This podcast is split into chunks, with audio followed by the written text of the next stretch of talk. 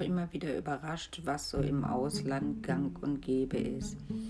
Ich habe über fünf Jahre in Ägypten gelebt, ich habe in Spanien gelebt, ich habe auch schon in vielen anderen Ländern gelebt und muss leider immer wieder feststellen, der Deutsche ist sein eigener Feind.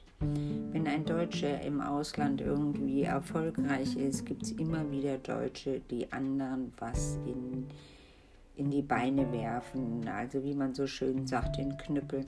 Ich verstehe das nicht, weil alle anderen Ausländer, sage ich jetzt mal, halten im Ausland zusammen.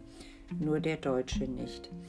Äh, eine Bekannte von mir hat jetzt ihr Auto bedingt durch Corona, durch äh, Leute durch den TÜV bringen lassen und ist schlicht und ergreifend zweimal dabei abgezogen worden, musste sich dann auch noch blöde Geschichten anhören.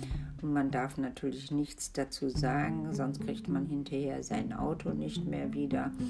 Oder weiß der Geier was. Warum ist das eigentlich so? Ist das immer so oder muss man sich immer so verhalten? Ich verstehe das nicht so wirklich.